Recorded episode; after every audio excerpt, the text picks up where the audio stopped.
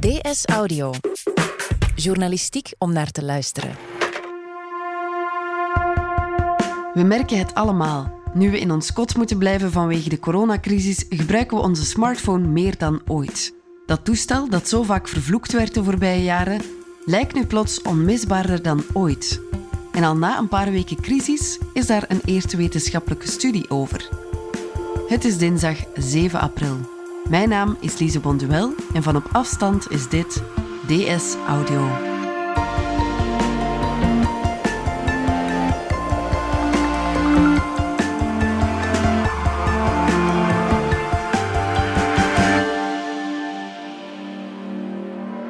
Een zegen en een vloek tegelijk. Zo keken we naar onze smartphone voor de coronacrisis uitbrak. We waren altijd en overal verbonden met alles en iedereen. Maar we zaten wel eindeloos naar dat schermpje te kijken. En maakte ons dat niet vreselijk asociaal? Nu, na een drietal weken lockdown light, beginnen we daar misschien wel een beetje anders over te denken. Want die smartphone, die zo vaak vervloekt werd, zorgt ervoor dat we in deze tijden van social distancing toch in contact kunnen blijven met elkaar. En dat we constant bij kunnen blijven met wat er in de wereld gebeurt. Dominique Dekmijn, technologiejournalist van De Standaard. Hey. We hebben jou in een conference call met Mariek Vanden Abeele, docent aan de Universiteit van Tilburg en gespecialiseerd in onder andere mobiele media en maatschappij. Goedemorgen. Dag Mariek. Ik ga het met jou en Dominique over iets hebben dat iedereen merkt, denk ik. Namelijk dat we onze smartphone deze dagen meer dan ooit gebruiken. Maar voor jou, Mariek, is dat niet zomaar een indruk? Voor jou is dat een wetenschappelijk feit. Je hebt dat bestudeerd. Dat klopt. Eigenlijk hebben we gebruik gemaakt van Mobile DNA. En Mobile DNA is eigenlijk een mobiele applicatie die is ontwikkeld door de onderzoeksgroep voor media, innovatie en communicatietechnologieën, IMEC, MICT, Ugent. En ik ben geaffilieerd onderzoeker bij die onderzoeksgroep.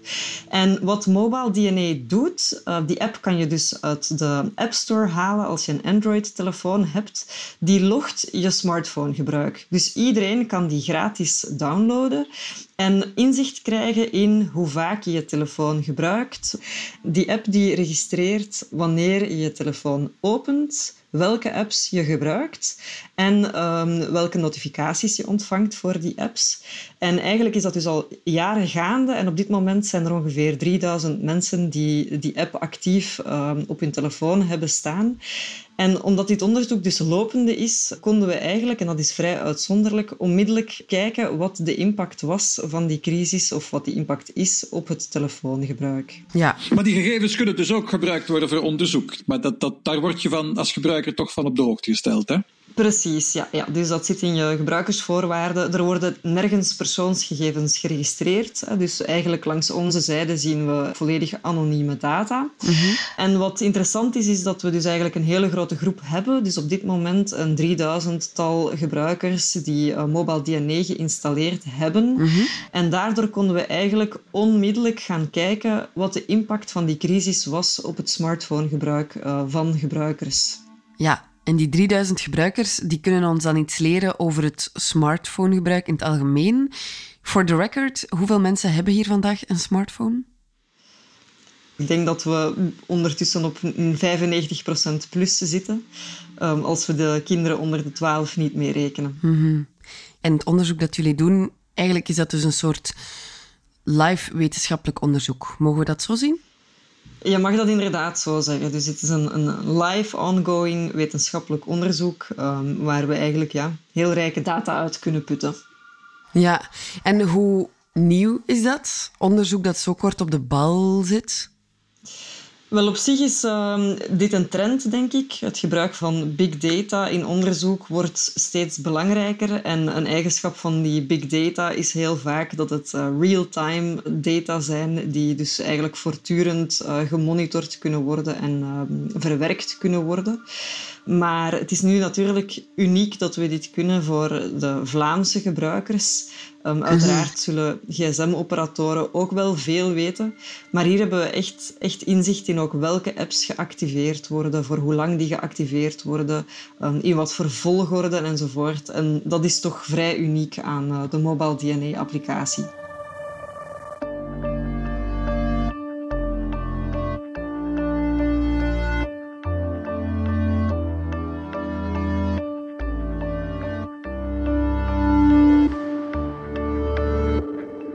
Oké, jullie hebben dus van zo'n 3000 Vlamingen het smartphonegebruik bestudeerd sinds het uitbreken van de coronacrisis hier. Wat zijn jullie te weten gekomen? Wel, we weten uit de mobile DNA-data dat als er geen crisis is, dat we onze smartphone gemiddeld ongeveer 166 minuten per dag gebruiken. Dat is dus zo'n 2,5 uur, hè? Ja, dus dat is iets meer dan 2:30, 2:46 minuten om precies te zijn. En wat we nu zien is dat in de periode van 10 tot 24 maart dat al een klein uur extra was, ongeveer 45 minuten extra, dus een stijging naar 213 minuten per dag. En dat staat niet in het rapport, maar ondertussen weten we dat het eigenlijk nog wat is toegenomen. Dus we zien toch zeker dat we onze telefoon een derde meer gebruiken. En wanneer we dan inzoomen op specifieke applicaties, dan zien we dat gebruik, en dat is niet zo verrassend, denk ik, voornamelijk gevoed wordt door een toename in sociale mediagebruik en communicatieapplicaties, zoals WhatsApp of Facebook Messenger. Dat doen we veel meer, maar we zien bijvoorbeeld ook een toename in het gebruik van nieuwsapplicaties. Mm-hmm. Ja, dat vond ik opvallend. Je zou kunnen denken van iedereen zit heel de dag te gamen, maar dat is nu ook weer niet. We gebruiken heel specifiek blijkbaar onze smartphone om nieuws te verzamelen en te communiceren. Ja, dus dat is interessant, omdat wat we zien in deze crisis is dat eigenlijk de traditionele gatekeepers, zeg maar, VRT, De Standaard, De Morgen, Laatste Nieuws, de kranten echt en de nieuwsverstrekkers, dat die terug heel belangrijk wordt. Dus we zien dat in de pieken van bijvoorbeeld nieuwsconsumptie op televisie. Het nieuws wordt opnieuw terug belangrijker. Maar wat natuurlijk een broadcaster op televisie niet kan, is heel snel inspelen op nieuwe feiten. En dat is bijvoorbeeld iets wat geschreven pers iets gemakkelijker kan of wat via sociale media gemakkelijker dynamisch kan gedeeld worden. En uitgerekend dat soort van nieuws gaan we dan via de smartphone, die altijd bij ons is, die een soort van verlengde is van ons lichaam, gaan we eigenlijk zo gaan bezoeken en consumeren. Ja. Zeg, jullie waren gaan kijken hoe dat precies in zijn werk was gegaan op het moment dat de lockdown-light maatregelen zijn afgeroepen, hè? Ja, dus wanneer we een eerste blik wierpen op die smartphone-data, toen werd het eigenlijk onmiddellijk duidelijk dat je doorheen de tijd echt wel bepaalde pieken kan vaststellen. En zo'n piek die we duidelijk zagen was de piek op 12 maart. Er is inderdaad geen lockdown. Dus de dag van de beslissing van de lockdown light. Les leçons soient suspendues. Les cours sont donc suspendus. Ja, dan had je dus die veiligheidsraad die aan het vergaderen is. Toutes les activités récréatives sont annulées. En iedereen hield zo'n beetje zijn adem in. Les discothèques, les cafés, les restaurants entre autres, die doivent être fermés. Ja, om 5 uur gingen die samen zitten en iedereen was eigenlijk aan het wachten op de persconferentie. En uiteindelijk kwam die persconferentie er pas uitzonderlijk laat, om 10:30 in de avond. En dat is eigenlijk een moment waarop gewoonlijk het smartphonegebruik wel wat uitsterft. Mensen gaan slapen, zijn in rusttijd. Maar op 12 maart zagen we dus het tegenovergestelde, namelijk dat rond die persconferentie zelf, die uiteraard goed bekeken werd, mensen heel actief waren op communicatieapplicaties. Dus de persconferentie werd onmiddellijk besproken met andere mensen. En nadien zagen we ook een piek in nieuwsconsumptie. Dus na die persconferentie wordt dat nieuws natuurlijk onmiddellijk verwerkt door de nieuwsverstrekkers. En dat nieuws wordt dan ook nog eens extra geconsumeerd. Dus dat is heel interessant om te zien hoe die smartphone echt wel in ons leven geïntegreerd is en er een wisselwerking is tussen wat in realiteit gebeurt en wat mensen doen met die telefoon. Wat mij ook opviel als ik naar die grafieken van jullie kijk, is dan eerst iedereen naar de WhatsApp om met elkaar, met de dichtste vrienden en familie dan eigenlijk te chatten. En daarna verhuizen we dan naar de Facebook en Twitter om dat dan meer in een bredere kring te gooien. Ja, ik denk dat we daar een soort van effect zien van eerst onmiddellijk ventileren. Van ja, we hadden het verwacht en kijk, het is inderdaad waar. Maar daarna denk ik toch dat heel veel mensen op zoek zijn naar, zeg maar, de vertaling of de interpretatie door andere mensen van diezelfde feiten. Omdat dat natuurlijk ook helpt in zelf betekenis te kunnen geven aan die beslissing. En daar opnieuw, we zagen ook dus daarna een toename in consumptie van de klassieke nieuwsmedia-apps.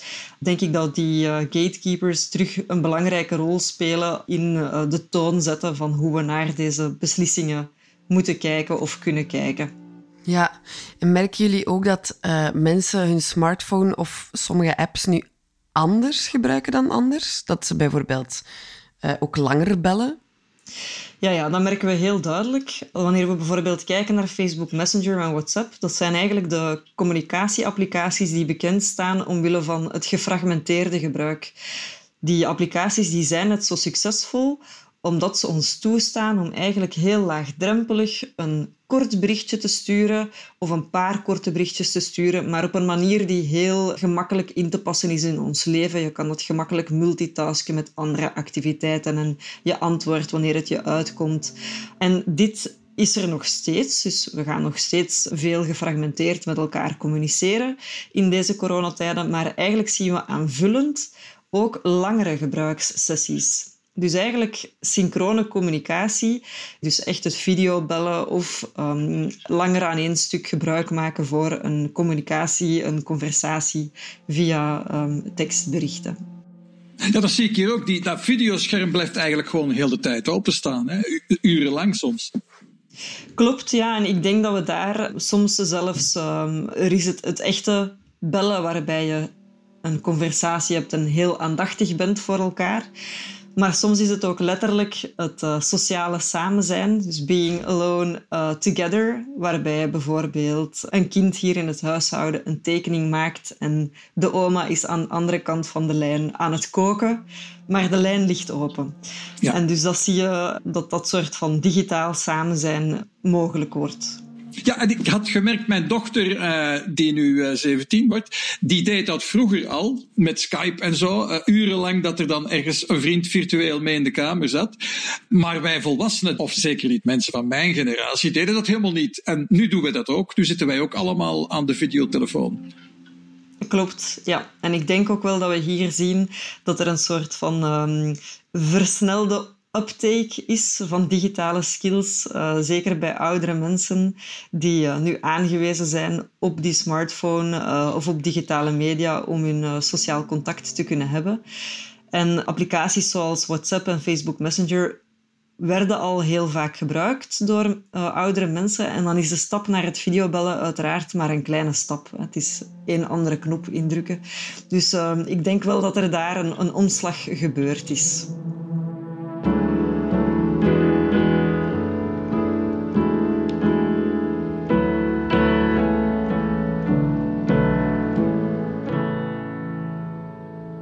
Voor de coronacrisis hadden we een gekke verhouding met onze smartphone. Je zei het daarnet, Mariek.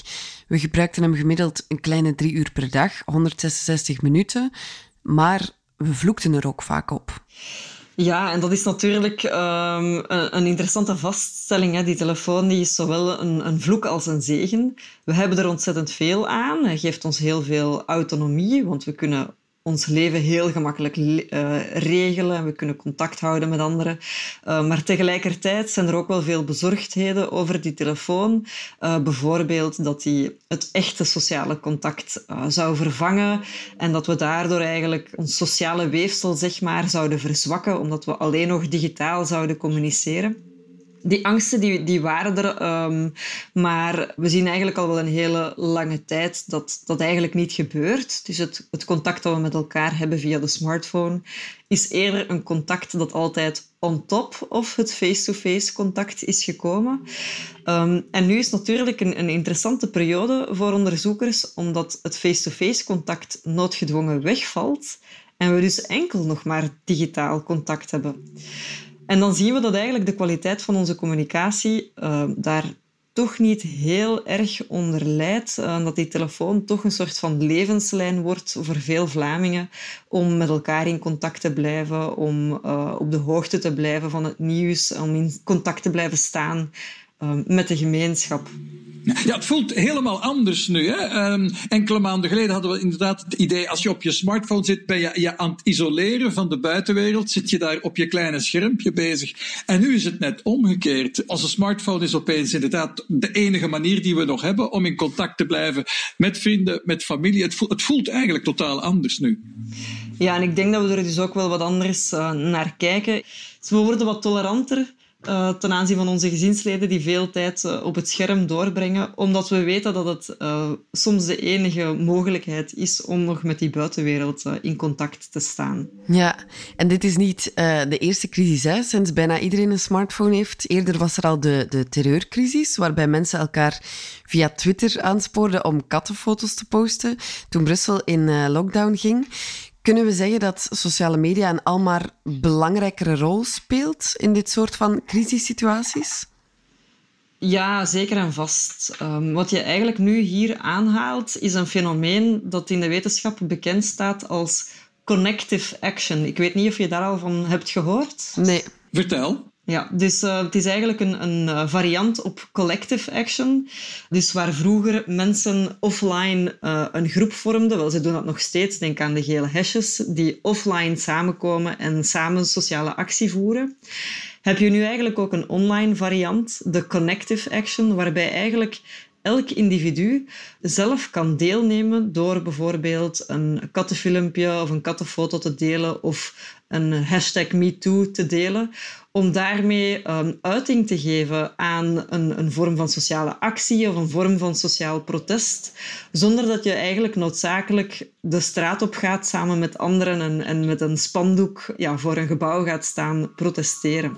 Mij gaf dat eigenlijk flashbackgevoelens de laatste weken. Want zo gebruikten we die sociale media 10 jaar geleden, toen we mee begonnen. Hè.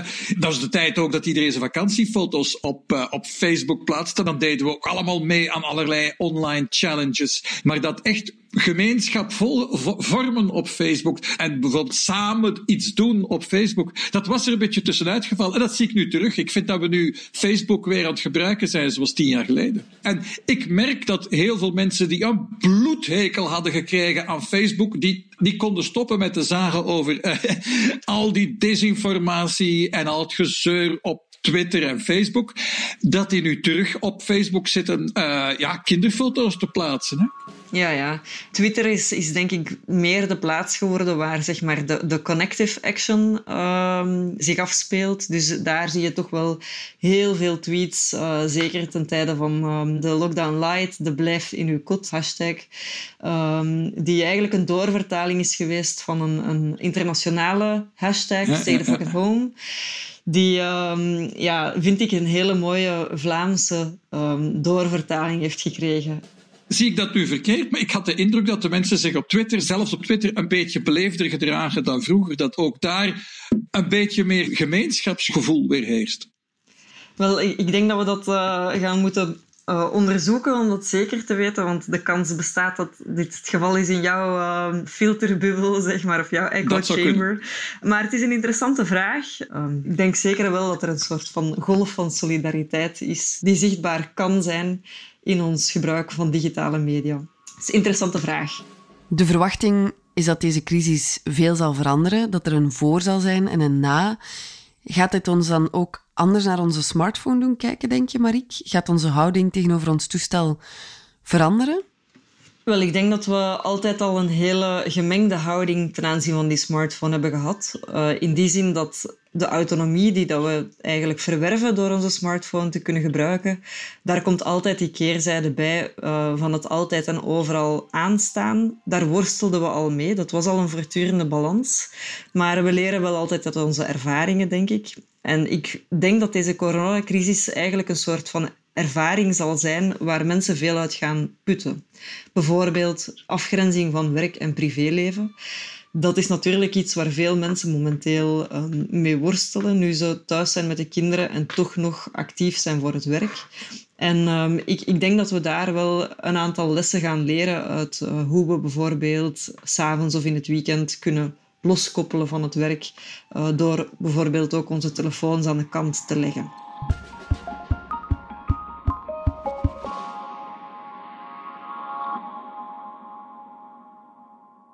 Mariek, je hebt een doctoraat geschreven over het mediagebruik bij kinderen. Iets waar veel ouders zich zorgen over maken en al langer dan vandaag.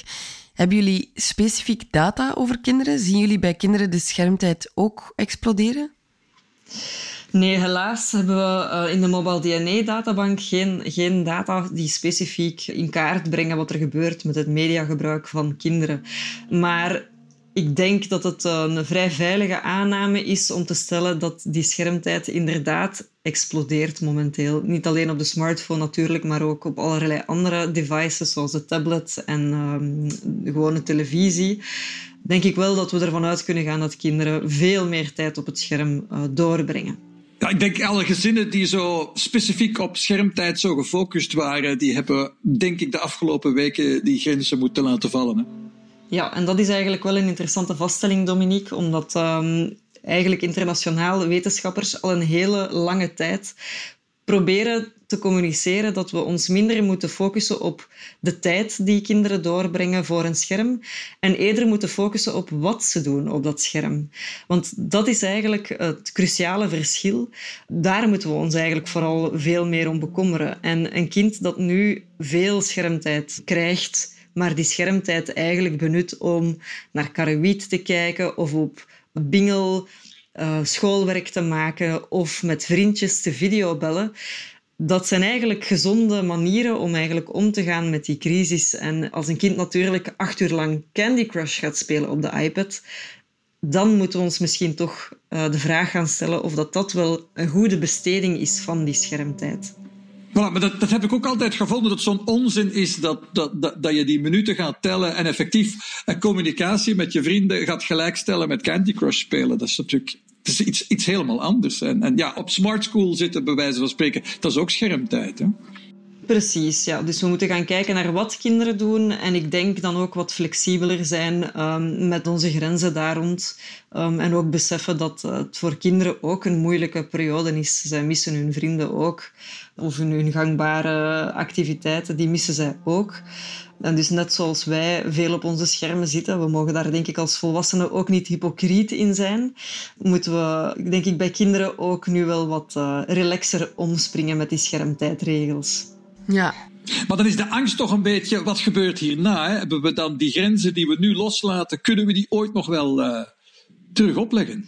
Wel, ik denk dat daar misschien een misplaatste angst bestaat dat kinderen altijd voorrang zullen geven aan een scherm boven andere activiteiten. En ik denk dat dit voor heel veel kinderen gewoon niet het geval is. Ik denk als je aan een grote groep kinderen vraagt wat ze vandaag liefst zouden doen, videobellen met hun vriendjes of gewoon samen buiten gaan spelen op de trampoline, dan ben ik er eigenlijk vrij gerust in dat de meeste kinderen toch voor die trampoline zullen kiezen.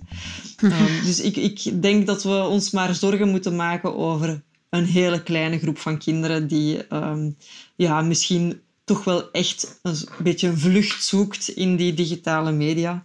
En dat zijn dan misschien de kinderen om een beetje extra in de gaten te houden nadien. Maar verder heb ik niet meteen de verwachting dat we hier een groot probleem met schermverslaving gaan zien wanneer de crisis voorbij is. Ja. Gaan jullie dit onderzoek verder zetten de komende weken, Mariek? We gaan het zeker verder zetten, dus we zijn blijvend aan het kijken naar die mobile DNA-data. En we zijn natuurlijk heel geïnteresseerd ook wat er gaat gebeuren wanneer de lockdown wordt opgehoffen. En hoe snel we dat smartphonegebruik terug wel, of misschien zelfs helemaal niet, naar een normaal gebruiksniveau gaan zien terugkeren. Ja, ik denk de grote vraag die iedereen zich stelt nu is welke van die dingen die we nu anders doen gaan blijven. Hè? Hoe gaat de wereld na deze quarantaine plots anders zijn? En daar hebben we eigenlijk nog heel weinig zicht op, hè? Precies. Ik denk, wat we wel zien, is dat die oudere populatie gemakkelijk overstag is gegaan. Dus die heeft wat digitale vaardigheden gewonnen. En daar ben ik wel hoopvol dat dit gaat blijven. Dat oma kan videobellen vanuit het woonzorgcentrum met de kleinkinderen. Dat is iets waarvan ik wel hoop dat dit... Dit gaat blijven voortbestaan. Dat telewerken, hè? We zijn hier nu ook aan het videovergaderen eigenlijk. Maar dat telewerken, videobellen, dat gaan we blijven doen, toch? Hè? Ja. Goeie vraag. Daarvoor zullen we moeten kijken naar de werkgevers, denk ik. En in welke mate zij dit als een wenselijke situatie ervaren. Ik denk ook wel dat veel werknemers zelf opeens de lasten en de lusten van het telewerken ervaren, waarbij ik verschillende geluiden hoor. Uiteraard dat het fijn is om een keer thuis te kunnen werken, maar toch ook dat die vervloeiing van werk en privéleven iets is wat moeilijk is om de baas te kunnen blijven. Dus misschien zijn we ook wel heel erg blij om terug in de trein of in de bus te kunnen stappen. Dat zeker. Of op de fiets en naar ons werk te kunnen gaan. Zeker weten. Succes in ieder geval met jullie onderzoek, Mariek. En bedankt. Dank je wel. En jij ook, Dominique Dekmijn. Dat is ook heel graag gedaan. Dit was DS Audio. Heb je vragen over corona? Weet dan dat je terecht kunt op de website www.info-coronavirus.be van de federale overheid. Je kunt ook bellen naar het infonummer 0800 14 689. Wil je reageren op deze podcast of wil je een verhaal delen over de impact van corona op jouw leven? Dat kan via dsaudio@standaard.be. In deze aflevering hoorde je Mariek Vanden Abeele, Dominique Dekmijn en mezelf, Lise Bonduel. De redactie gebeurde door Wouter van Driessen. Wouter deed ook de eindredactie. Brecht Plasgaard deed de audioproductie. Brecht schreef ook de muziek die je hoorde in deze podcast. Chef audio is Wouter van Driessen. De extra geluidsfragmenten die je hoorde kwamen van Belga. Vond je deze podcast interessant? Weet dan dat je er elke werkdag één kunt beluisteren. Dat kan via de DS Nieuws app of via standaard.be/audio. Je kunt je ook abonneren via Apple Podcasts, Spotify of de podcast app van je keuze. En als je daar dan toch bent, schrijf gerust een review. Zo toon je ook anderen de weg. Morgen zijn we er opnieuw.